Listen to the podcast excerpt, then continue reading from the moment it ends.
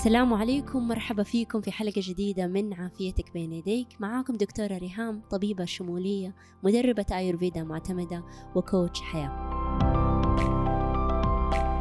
اليوم رح نتكلم على موضوع يلامس ناس كثير.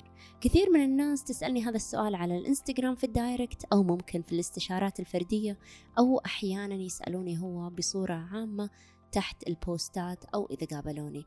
كثير من الناس يسألون هذا السؤال ويدورون عن الإجابة. بس هذا مو الصعب. الصعب أنه كثير من الناس أصلا عايشين مع هذه المشكلة وما يعرفون أنه لها حل وممكن حتى ما يعرفون أنه المشكلة هذه إيش سببها. اليوم راح نناقش سؤال ونسلط ضوء على مشكلة شائعة عند الناس اللي يعانون من كسل الغدة الدرقية ألا وهي ليش عندي أعراض الغدة مع أنه تحاليلي سليمة؟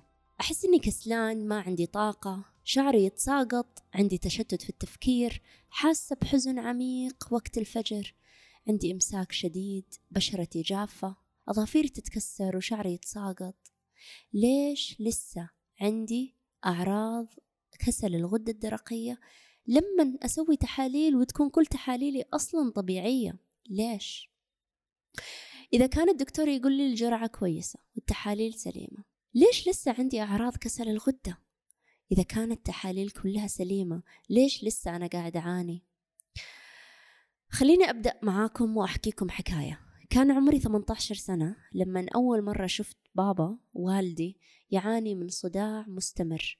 عنده زيادة وزن عنده خمول عنده تعب عنده إرهاق مزاجه يوم في السماء ويوم في الأرض. كنت أشوفه قاعد يعاني لكن ما كنت عارفة إيش السبب.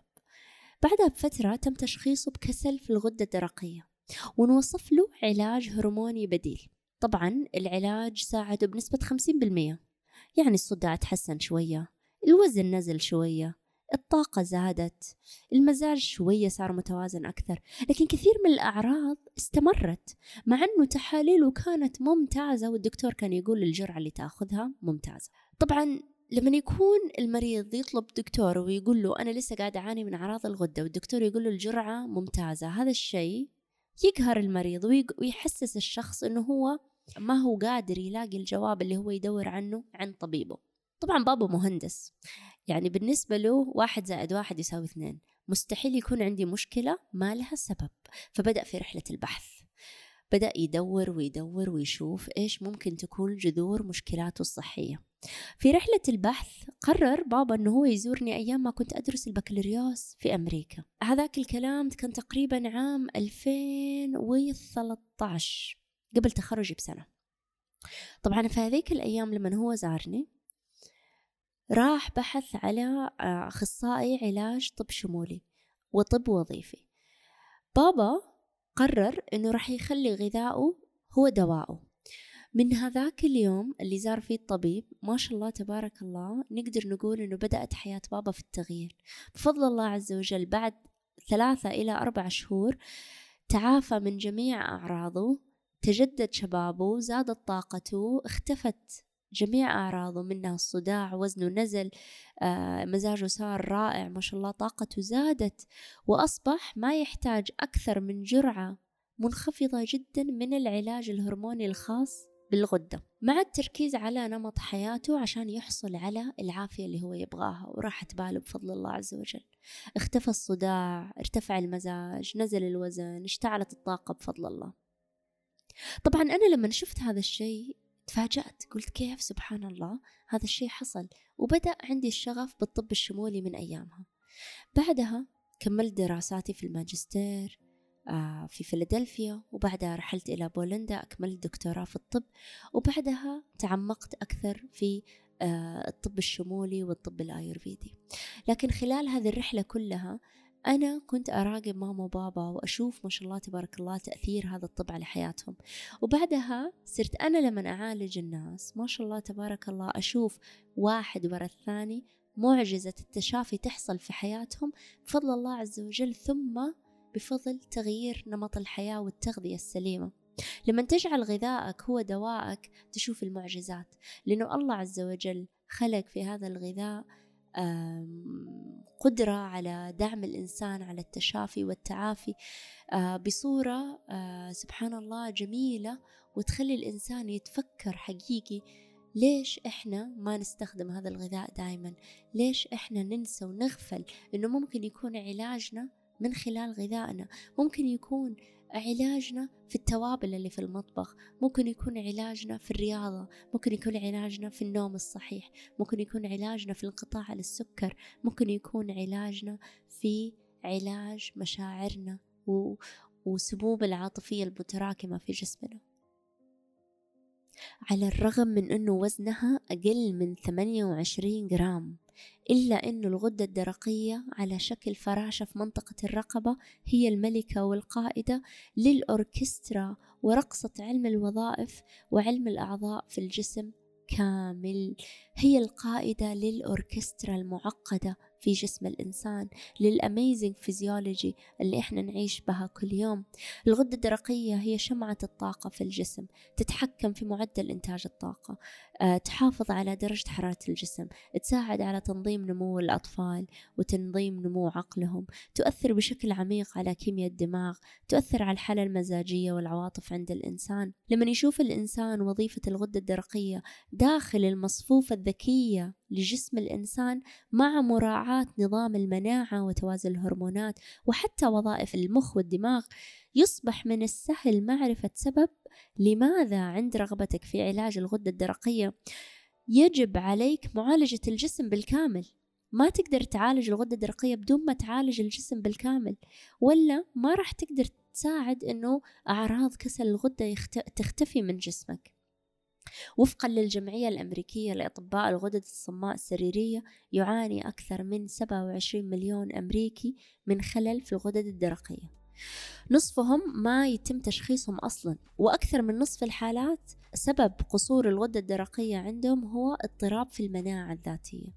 ولكن للأسف بدل من التعامل مع الجسم بصورة شمولية لدعم وظائف الغدة غالبا ما يتم علاج الغدة الدرقية على أنها جزء سيارة ببساطة تخرب ويحتاج نبدلها أو نزيتها. الهرمونات البديلة للغدة الدرقية هي خط دفاع أولي للعديد من الأطباء ويتم وصفها بوعد القضاء على عديد من الأعراض بضربة واحدة. لكن اتباع هذا المنهج يغض الطرف عما تسبب في إصابة الغدة الدرقية بالخمول في المقام الأول. وفي نفس الوقت هذه الطريقة في العلاج تغفل وما تقدر إنها تعالج الأعراض الكثيرة المصاحبة لكسل الغدة. بل كثير من الناس مع كسل الغدة يعني لا زالوا يعانون من أعراض كسلها وما تختفي هذه الأعراض بصورة كاملة.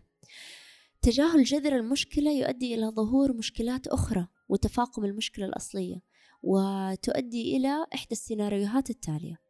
رقم واحد يكون لديك أعراض الغدة وتحاليلك سليمة ولا يوجد تشخيص بكسل الغدة أصلا. رقم اثنين أعراض كسل الغدة حتى بعد استخدام الهرمون البديل لا زالت موجودة. رقم ثلاثة تكون التحاليل غير سليمة وغير مستقرة مما يؤدي إلى تغيير الجرعة باستمرار. العوامل اللي تؤدي إلى اضطراب وظائف الغدة الدرقية كثيرة.